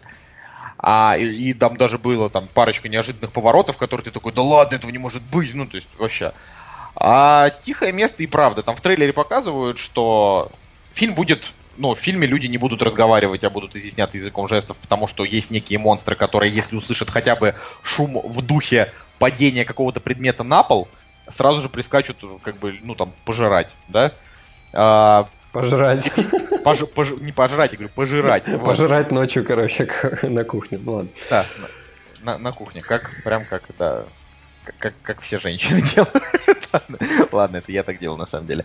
Вот, в общем, э, может быть, он и правда не выходит за рамки этого трейлера, но эм, во-первых, Эмили Блант и Джон Красински очень крутые. Они, оказывается, кстати, в жизни там муж и жена, я этого не знал. Вот. И вообще Джона Красинский, я как бы, я смотрел немножко офис, там пару, пару серий, я как бы видел, какой он там был, грубо говоря, такой додик, а тут он такой бородатый, и прям вот у него сразу же плюс 20 брутальности.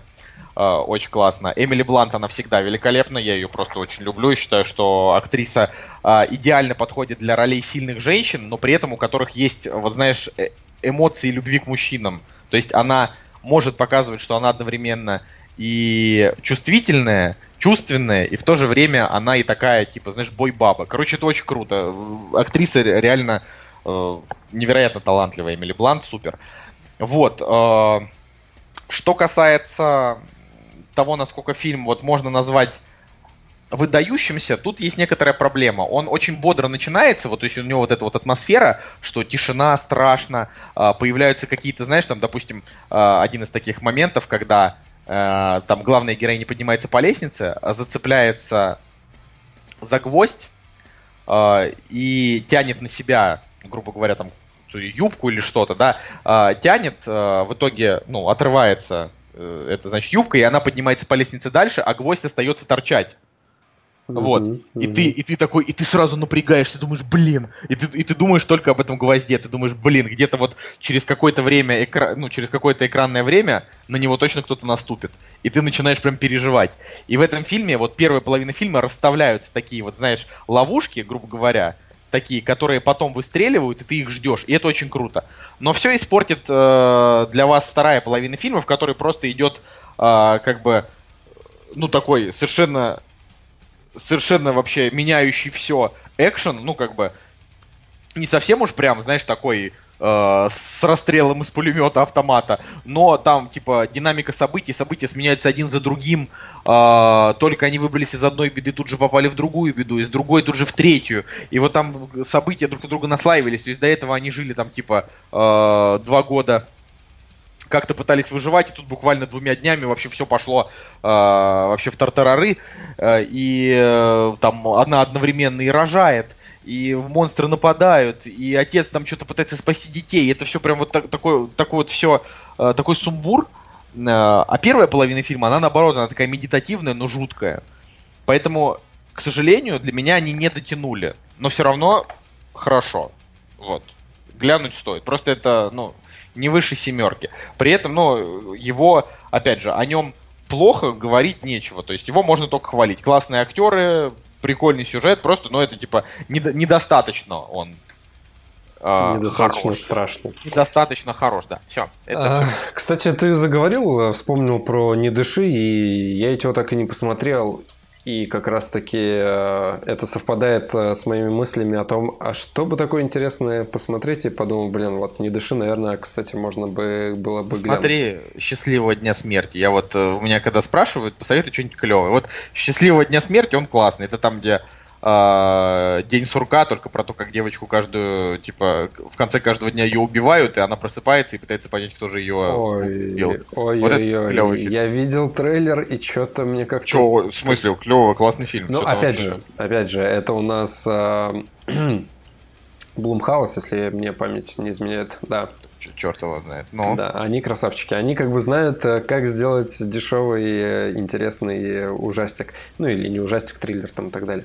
Ладно, на самом деле а, настало, как мне кажется, время поговорить про фильм, который нам посоветовали, и это для меня... Рубрика, ру, рубрика, у которой нет названия, кино по заявкам, кино, кино от зрителей. Кино от зрителей. Короче, для меня это сейчас э, самое интересное, что происходит у нас э, в «Кактусе» за последнее время. Действительно, даже если фильм, короче, не интересный, ну или там не понравился, все равно интересно довериться э, другому человеку, да, его мнению, посмотреть что-то и, и уже потом высказать мнение, тем более мы смотрим э, составом. Не, ну можно я скажу все-таки, э, вот, господа, мы, конечно, вам доверяемся, но давайте уже начинать нам советовать вот что-нибудь прям реально крутое. То есть, я, ну, правда, я, э, мы очень вас всех любим, но мы посмотрели, значит, вот хорошее время, хорошее время, вот тот вот э, неоновый а, второй фильм это Sunset. А нет, второй, второй фильм это Чарли Чаплин. Третий фильм это, значит, вечер, вечерний поезд. А, и четвертый фильм это вот Кирпич. И да, я согласен, что, допустим, нельзя э, Чарли Чаплина вообще вот как-то в эту плеяду ставить. Это просто, ну, для, для меня это было просто знакомство с классикой.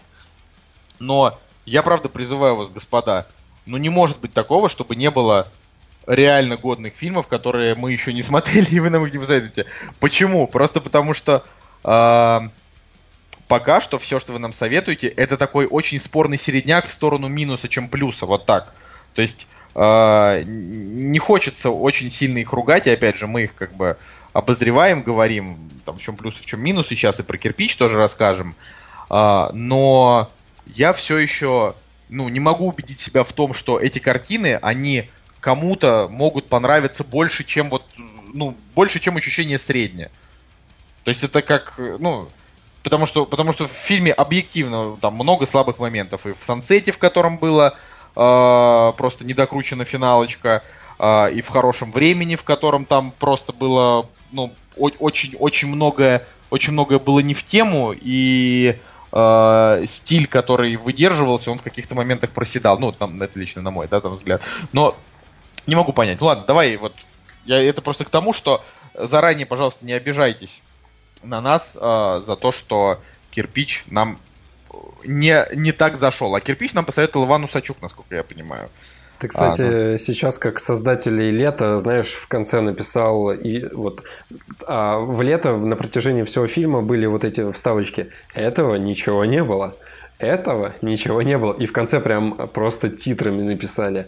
Это снято кино по мотивам, типа там и что-то и что-то еще было приписано. Нет, на самом деле а, мы же все разные, да. Ну и как бы, опять же, через э, все выпуски подкаста мы проносим э, ту идею, что э, кино может нравиться, не нравится, но все равно интересно как бы послушать чужое мнение. Не, ну я правда, я, я, я очень прошу, очень прошу как-то вот поответственнее отнестись к тому, что... Э, я бы так сказал, э, если вы советуете м- какое-то такое не самое, скажем, популярное фестивальное кино, да, такое, которое э, вам лично запало в душу, э, все-таки, вероятно, оно ну, вам нравится больше, чем понравится другим. Опять же, вы продолжайте советовать, просто обратите внимание на то, что, ну, скорее всего, я уверен, что если сейчас люди посмотрят кирпич, после того, что мы там расскажем, э, большая часть испытает примерно те же самые эмоции.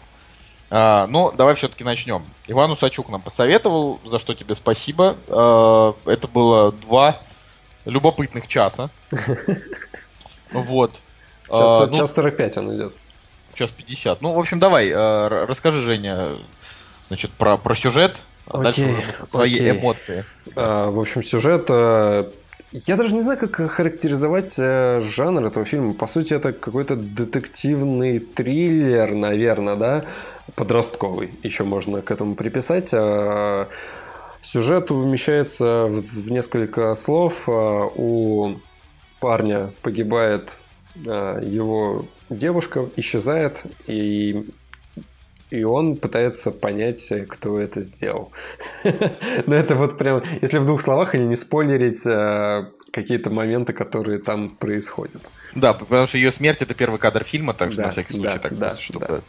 Вот. И здесь же еще завязана наркота, драгдилеры и так далее, и так далее. И а, кирпич, я, я все думал, реально первые полчаса, и да и вообще до фильма думал, интересно, почему фильм называется «Кирпич». Я даже, я реально, я не смотрел трейлер, я не читал синопсис, мне хватило постера, я посмотрел, что это Райан Джонсон, и там играет Джозеф Гордон Левит, и увидел постер. Постер, кстати, немножко обманчивый, который на кинопоиске висит, то есть он, знаешь, такой... А, как будто нарисованный, как будто это такая картина какая-то. И... А на самом деле у фильма а, вообще другое настроение, нежели вот а, то, что, абсолютно, есть, то, что есть на согласен. постере. Да.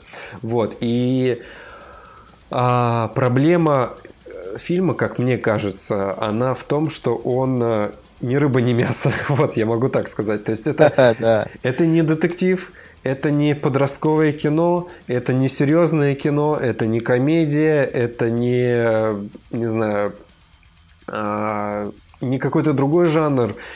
И если снимать фильм, который не ярко жанровый, какой-то а, выдержанный, да, почему я говорю про подростковое кино? Потому что здесь э, подростки, короче, играют. И Джозеф Гордон Левит, Гондон, Вот, он а, здесь молодой, молодой, да. Я на самом деле не случайно оговорился. Вот, здесь а, подростки играют все главные роли, и когда они затрагивают а, проблемы достаточно серьезные, то есть они как бы учатся в школе, но все, что с ними происходит, это не их, короче, какие-то проблемы, и то, как, точнее, это их проблемы, но то, как подается материал, они не соответствуют э, тем действиям, которые с ним происходят. То есть хотелось бы, чтобы персонажи были постарше. Вот э, я не знаю, если мы берем э, каких-нибудь суперперцев и вот все такие фильмы, знаешь, где с подростками что-то происходит в школе,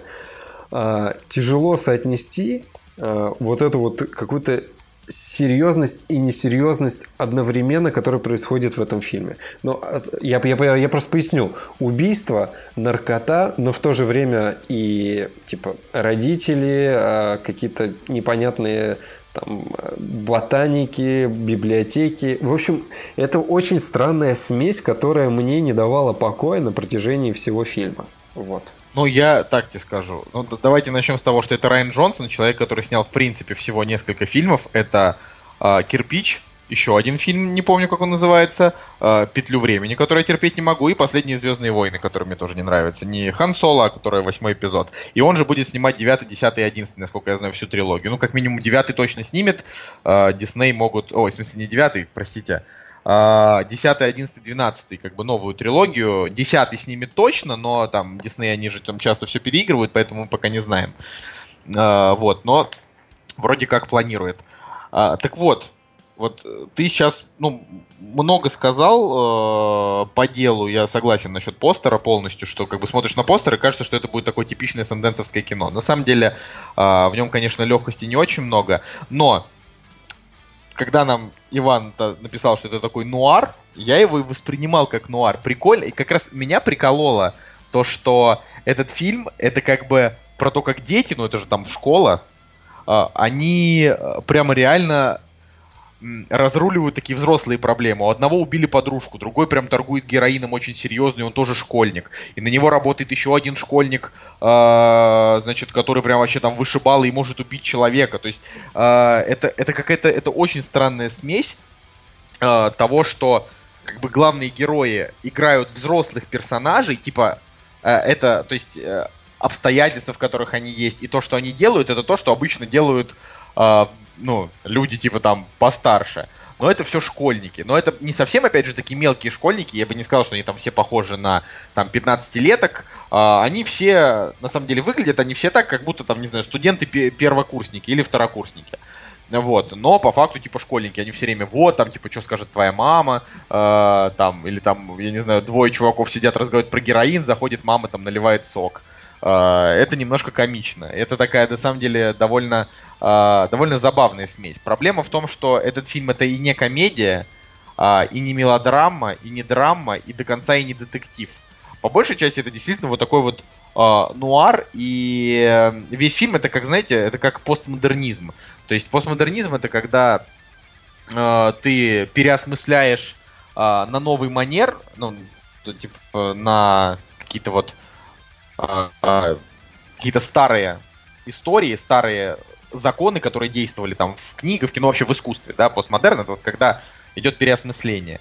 Вот здесь это такое переосмысление старого, наверное, нуарного, там, детективного кино, но фильм явно не вытягивает. То есть, во-первых, здесь, э, ну, цвет, цвет у фильма, я не хочу сказать цветокор, да, а именно цвет, э, он ну прям на грани с отсутствием вообще цвета. То есть он как будто, как будто он просто снят на плохую камеру, э, а на монтаже решили не запариваться. То есть он такой, он прям весь такой темноватый. Это, конечно, смущает. То есть он не просто именно темный, но стильно темный, как какой-нибудь, там, не знаю, Гарри Поттер, да, там, когда выбирают там какой-нибудь синий или там зеленый, и вот он такой, или серый, да. А здесь он просто такой вот э, не яркий. Это, это, конечно, очень странно.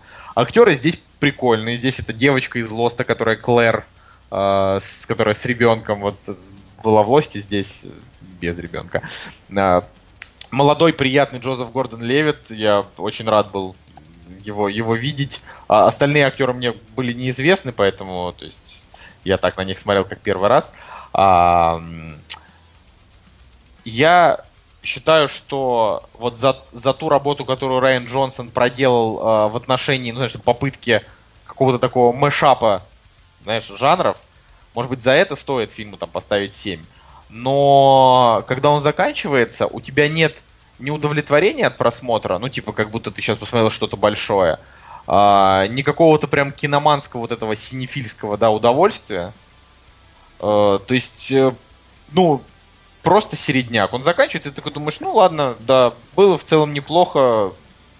Э, как бы два, два часа вот я потратил на, на такую картину. Э, я, правда, ждал от нее чего-то такого а-ля Короли Лета, может быть, э, а там Капитан Фантастик. Вот, вот чего-то более стильного. Он, к сожалению, правда, не вывез в стиле. Если бы это был, ну, действительно такой прям нуар-нуар, то там бы весь фильм играла прям такая вот музыка, такая, знаешь, они бы все ходили в таких вычурных костюмах, и тогда это, может быть, действительно был бы стиль. А тут э, главный герой вроде как Додик, но может дать по морде. Ты не понимаешь, почему, потому что э, пять минут назад его персонаж был исключительно реальный какой-то Додик, а сейчас он уже как бы раздает люлей просто потому, что может. Да, а еще через пять минут он уже сам отхватывает, и ты не понимаешь, но он же только что надавал сильному чуваку люлей, почему он не может снова этого сделать. Да, и ты как бы, ну, ты смотришь, продолжаешь и думаешь, да, здесь вот, вот, вот такой сюжет. Он, я не знаю, там, э, приходит к персонажу и говорит, ты скажешь мне? Она говорит, я не скажу. Он скажет, ну и не говори. Ну, знаешь, и вот уйдет. И как бы, и у тебя только что была там трехминутная сцена, в которой, э, ну, которая тебе непонятно что сказала, и потом в конце, когда тебя приводят к кульминации, э, допустим, там вот нескольких маленьких отрывков сцен, там несколько там, двухминутных моментов с персонажем, в конце этот персонаж получает свое завершение, но оно не стоит того нагнетания, да, которое было. Э, я думаю, что для поклонников Гордона Левита, наверное, стоит смотреть. Но тут еще есть очень большая проблема. Фильм э, совершенно не найти в, даже в HD. То есть он, ты его смотришь в каком-то таком очень странном рипе. И Настя сказала такую мысль, что, может быть, он специально снимался а-ля фильмы 80-х. Вот, даже и там, опять же, и пленка была выбрана такая, чтобы смотрелась прям вот хреновенько. Но я так хочу сказать, что сейчас э, старые фильмы как бы ремастерят так, что они там с зерном смотрятся и 60-х фильмы не, неплохо. А этот просто смотрится как, ну, такая дешевая довольно картина. Однако у нее, кстати, для своего бюджета в 500 тысяч долларов неплохие сборы. Вот. Да и вообще, я могу тебе сказать, что помимо сборов и оценка у него достаточно высокая, и достаточно высокая, да. некоторые считают вообще этот фильм культовым даже, судя по рецензиям, каким-то комментариям и так далее. Ну и вообще, нам посоветовали этот фильм, значит, э, каким-то образом он до нас дошел, и это о чем-то говорит. В общем, кстати, несколько необычных фактов. А, в самом начале фильма, когда Гордон Левит э, подходит, забирает кубик Рубику своего бушкаритого друга, крутит его, отдает, э, я сразу вспомнил, что он в Сноудене с кубиком Рубиком, опять же, Кубиком Рубиком. Творит чудеса, да, и такой думаю, блин, забавно, что он с этим предметом связан в нескольких фильмах, причем так, ну, достаточно ну, Это, ну, понятно, не, не, не, не, я понимаю, не, что не это... удивление. Вот не удивление, ну, как бы все равно. Я, вроде Сноуден вот у меня еще в глазах в памяти остался, и тут он точно такие же манипуляции там сделал. Забавно. И по поводу костюмов, а, вот эм, там есть один персонаж, а, который барыжит как раз-таки кирпичами. вот, их можно так назвать. Который в, в Англии похож на английского юношу. Да, да. И я думаю, блин, кого он мне напоминает? Вот просто что-то невероятно знакомое, но я все никак не мог я все никак не мог подобрать э, персонажа, которого он мне напоминает, и в, э, в интересных фактах на кинопоиске прочитал, что у него костюм из мрачных теней 66 -го года, и реально, блин, когда я это прочитал, я понял, что вот он очень похож э, на персонажа из «Мрачных теней». Вот прям один в один. А, ладно, это все глупости. По поводу самого фильма еще хочется сказать то, что мы все как-то про минусы говорили и про то, что он э, довольно странный. Оно так и есть. Друзья, как бы мое мнение, оно сложилось таким, но а, можно подметить то, что у, у Райана Джонсона в данной картине у него все-таки есть стиль, и этот стиль... Ну, это его первый фильм, он просто вот пытался... Проба, проб, пробы пера не самая неудачная, так, в принципе, нормально. Кстати, в «Петле времени» какие-то кадры операторские, э, они чувствовались. То есть э, я не то чтобы очень хорошо помню «Петлю времени», да, я, я помню какие-то там моменты, и э, планами были схожие черты, что у кирпича, что у петли времени. Кстати, да, я это подметил. И вообще, на самом деле, ему 31 год вроде как был, когда он делал эту картину, да, и такое ощущение, вот знаешь, я вспоминаю свои чувства, когда мы снимали короткометражки какие-то свои и пытались э, взять какие-то э, более серьезные темы и отыграть их вот, э, в своих короткометражках. И здесь такое же ощущение, как будто это первый вот этот вот фильм, ну, он и является по факту первым, а, то есть под, какое-то подростковое кино, хотя ему 31 год, но какие-то черты э, подростковых вот таких вот первых Не, ну фильмов, они, говоришь, здесь, при, при, они под, здесь чувствуются. Может быть, он его вынашивал, знаешь, сколько лет. Так он его, да, он его как раз-таки вынашивал очень а, долго. А, так написано, да, сценарий написал еще в 97 году, вот. То есть ему еще там было как бы это, это получается, было 20, 21 год назад, ему там вообще было там 23. Так вот, есть... я, я к этому и клоню, что это очень странно. То есть, э, знаешь, э, ты придумал фильм э, очень давно, прошло время, ты его снял, и такое ощущение, как будто оно за это время никак не трансформировалось у него в голове. То есть он э, как придумал его подростком, как увидел его, так и, так, так и заснял. В общем, это вот эта черта этого фильма, она очень странная, и к ней достаточно тяжело э, отнестись и серьезно, и несерьезно, в общем, такое. Вот. И это главная проблема, как мне кажется, этого фильма. Ладно, э, я хочу подытожить, да, вот в отношении, в отношении кирпича, что, э, ну, на мой взгляд, опять же, ничего выдающегося, но если, если вы имеете некоторый интерес, да, к тому, с чего начинал Райан Джонсон, во-первых, ну, это, это в первую очередь, допустим, для поклонников Петли времени и последних Звездных войн, потому что не знаю, у кого еще может возникнуть интерес именно к Райну Джонсону, да. Ну, я хотел сказать, и если Санденс э, вам, вам близок, но вот говорю, я, допустим, санденсовские фильмы люблю, этот э, мне не, ну, как бы не, не, не, не попал, да, вот в ту же, в ту же степь. Э, ну, будем, будем знать. Я немножко по атмосфере, короче, почувствовал э, сходство с Твин Пиксом вот, оно очень, да, оно очень отдаленное. А, ну, опять же, да, смерть девушки в начале. Она лежит э, вот в воде, котики и так далее. Очень схоже с Твин Пиксом, с Лор, Лорой Палмер и так далее. И я тебе скажу, что мои догадки, они имеют некоторую обоснованность, потому что в один прекрасный момент он э, говорит, он упоминает, э, по-моему, то ли представителя полиции, то ли, в общем, какого-то персонажа, которого зовут Гарри Труман, который являлся шерифом в Твин Пиксе. Я думаю, что это специально, кстати, было сделано. Может быть, может это какой-то такой, э, какая-то пасхалочка. Амаш. Амаш, да. Ладно, э, я думаю, что на этом можно закончить и э, пара новостей. «Кактус» – подкаст о кино и не только. Значит, мы эту новость там особо ну, обсуждать не будем, но а, очень забавный момент, что когда один из персонажей мира юрского периода 2 появился в кадре, я подумал, блин, это по-любому лесбиянка. И мне Настя говорит, почему сразу лесбиянка? Я говорю, ну очевидно же, она довольно груба к мужчинам и такая вся из себя э, сильная, хотя, ну, симпатичная.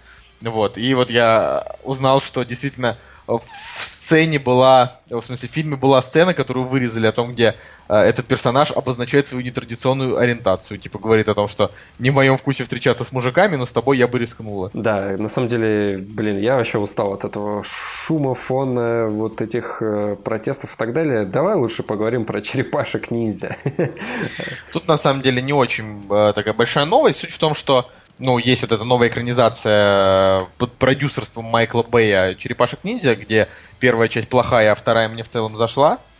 Вот, э, но до сих пор многие пишут о том, что это изнасилованное детство, это такой кошмар. Ну, а, опять же говорю, у меня нет такого ощущения, потому что реально, типа, э, те черепашки-ниндзя, которых все смотрели там по РЕН-ТВ, э, очень различаются с комиксовыми черепашками ниндзя, которые были тоже не супер симпатичные. Ну, вот так скажем. Да, оригинальные черепашки ниндзя, не прям не сказать, что прям э, милаши. Поэтому э, я с интересом отнесся к новому дизайну этих черепашек, но да, не, не шедевр. Так вот, собственно, собираются перезапустить франшизу. И как будто бы вот этих двух фильмов не было. Уже наняли сценариста, и непонятно, значит, э, будут ли это, ну, будет ли это снова какой-то новый сценарий. Э, может быть, их, ну, да, там сделают какими-то какими-то уже там, снова более миловидными. Ну, как по мне, говорю, могли, э, могли бы, может быть, и дальше снимать этих, потому что вроде там сборы были. Ну, я не знаю, ты, ты не любишь, да, черепашек? Вот печально, но черепашки-ниндзя меня обошли стороной. То есть я играл на Дэнди в черепашек-ниндзя, но опять же не я, не я играл, а мои более старшие э, родственники, да, там дяди и так далее, вот они как бы были сильнее меня, и играли, в, играли в Дэнди и не подпускали. А я просто как бы смотрел, но мне все равно было интересно, это было круто. Мультик, ну да, я смотрел какие-то серии. В детстве было вроде как интересно.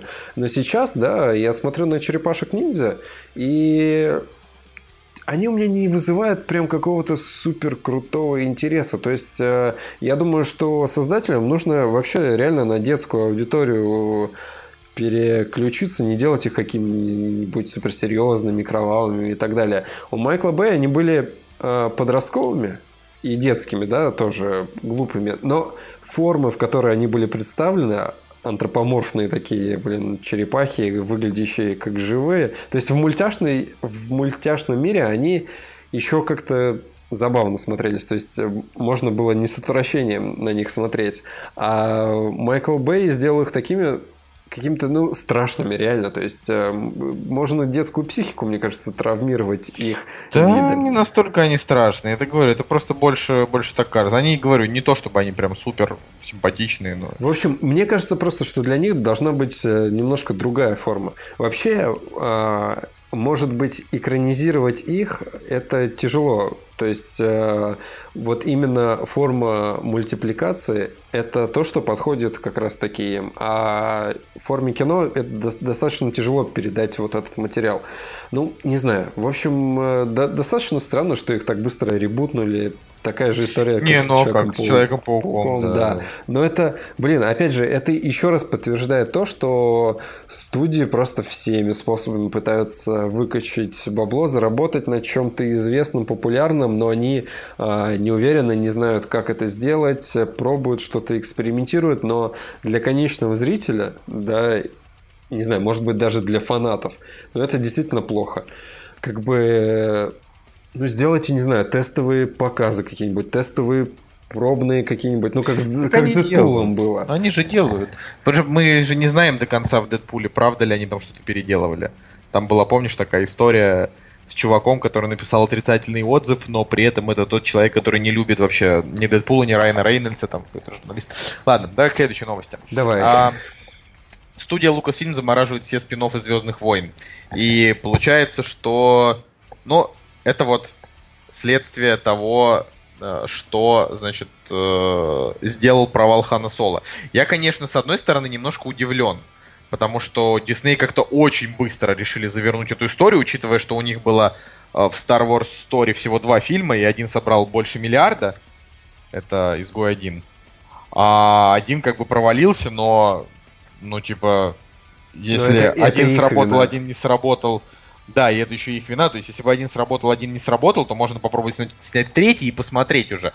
Но они сразу же завернули. В итоге э, про Оби-Вана и про Боба Фета фильмов не будет. Вот. В ближайшее время, по крайней мере. И это еще раз говорит о том, что э, в руководстве Дисней и, опять же, те, кто курирует Звездные войны, не все в порядке с головой. То есть. Э, нам, многим людям не нравится новая трилогия. Но, в принципе, вообще это нормальная ситуация, но она откровенно э, слабая, она откровенно просто пошло играет на предыдущих э, фильмах, выезжает просто за счет ностальгии и так далее. Но вот как раз-таки спин и всякие разные, это действительно было бы интересно, потому что это другие истории, это какие-то новые персонажи, ну, точнее, старые персонажи или новые персонажи, но под новым соусом.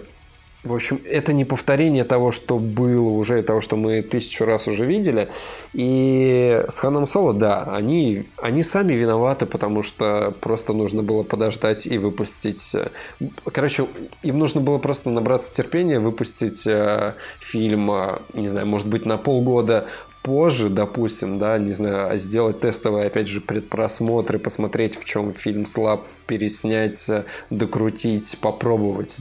То есть, но они этого не делали, они осознанно как бы думали, что, ну, не знаю, такое ощущение, как будто у них корона уже, короче, на голове висит, они такие, да, окей, типа схавают. С, с другими фильмами схавали по несколько миллиардов, да и с этим схавают. Это же Хан Соло, как бы все его любят. А нет, то есть э, и конкуренция в прокате сыграла свою роль, и все-таки люди с какой-то попытки начали уже, не знаю, может быть, разбираться в этих новых Звездных войнах и так далее. Но это очень плохо, потому что реально единственный фильм, который люди ждут, просят, не знаю, как бы о нем говорят, это Оби-Ван. И Конечно же, да. Вот, вот теперь это самое время, чтобы его свернуть и не давать фанатам то, чего они просят. Просто bullshit, вообще бред собачий. Я Диснеем недоволен э, их подразделением, которое делает Звездные войны максимально жестко. Максимально, короче, недовольны. Дисней просто проваливали одну картину за другой, понимаешь? И продолжали снимать дальше провальные картины.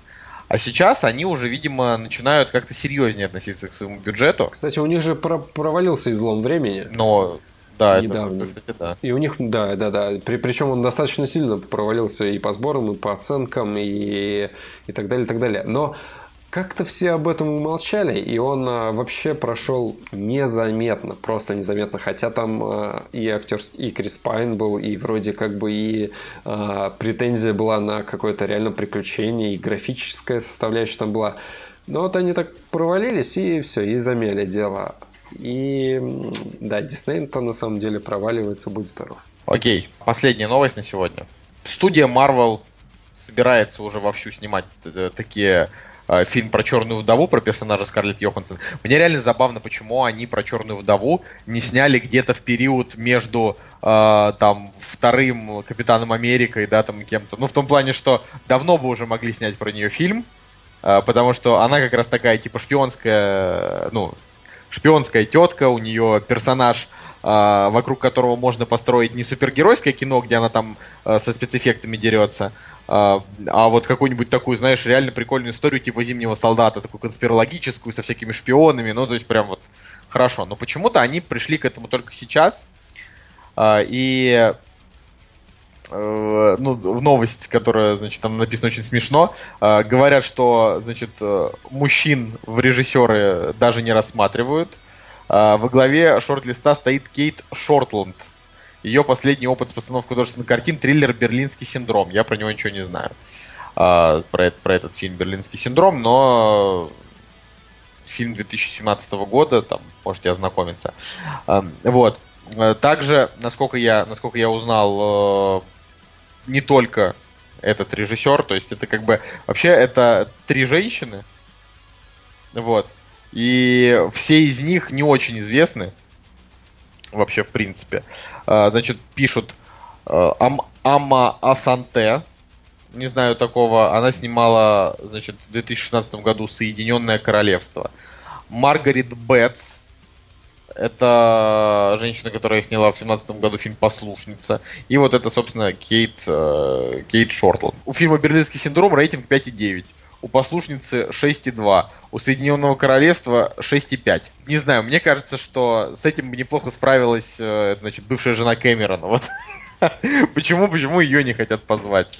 Тебе так не кажется, что это несправедливо? Вообще, мне кажется, что это стратегическая ошибка Marvel. То есть, смотри, э, они пытаются поиграть на той же теме, что и DC. Да? DC первыми взяли э, женского персонажа и дали ему сольный фильм. Он зашел, все радуются, счастливые, деньги собрали и так далее, и так далее. Сиквелы и все прочее. У Марвела единственное, этого не было. И на, вот на этом поле они проиграли. И если DC все время догоняли Marvel, то здесь Marvel с вот этим шагом начинает э, догонять DC, то есть они делают все то же самое. Они берут э, женщину-режиссера, да, не рассматривают мужчин, берут э, персонажа женского, дают ему сольный фильм и так далее, и так далее. А, как мне кажется, это плохая идея, потому что Черная вдова, она в принципе то, как ее преподнесли в предыдущих э, всех частях, ее и раскрыли там более-менее. Понятно, что ее там раскрыли флешбеками. Но что можно выжить э, в полнометражке про нее, мне пока что трудно представляется. Понятно, что у нее там, наверное, есть какие-то сольные комиксы, и на, на их основе можно все это сделать. Но пока что вот в общую картину она у меня не вписывается вот именно сольным фильмом. И реально нужен ли он? Вот в чем вопрос. Мне кажется, что он не нужен.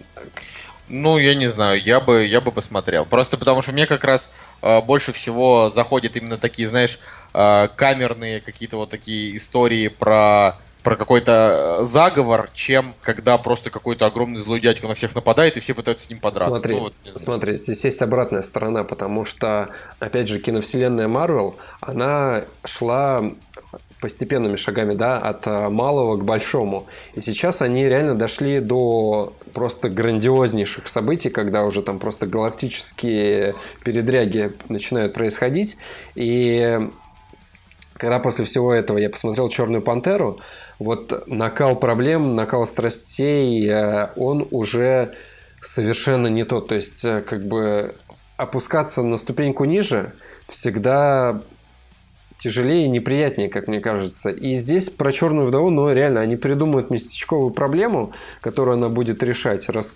раскроют ее персонажа как-то заново, наверное, покажут ее предысторию и так далее, и так далее. Или это просто будет сюжетная история. Мне реально вот э, после всего того, что я пережил уже в киновселенной Марвел, мне это кажется действительно странным. Вот. Ох, ладно, я думаю, что на этом мы сегодняшний наш выпуск закончим. Да. Вот. Э, на следующей неделе будем тоже что-то обсуждать. Может быть, мы посмотрим таки Лоуренса Аравийского. Я ничего не обещаю, ничего не обещаю. Ребят, напишите в комментариях, советую вам Женя, ты Ло... год, год его не, не смотрел. Нет, смотри, что смотри. Просто... ты нафиг. Про- проблема просто в том, что он у меня из памяти будет постепенно вымываться. И... А ничего, пересмотришь. Это смешно, это смешно. Но как бы хотелось бы с вами его обсудить. А... Да не, а я согласен, конечно, мы его все обсудим вместе, но просто, блин, ты к нему год не мог идти, а теперь э, давайте-ка, пацаны, посмотрите 4 часа нудятины, скорее всего, вам не понравится.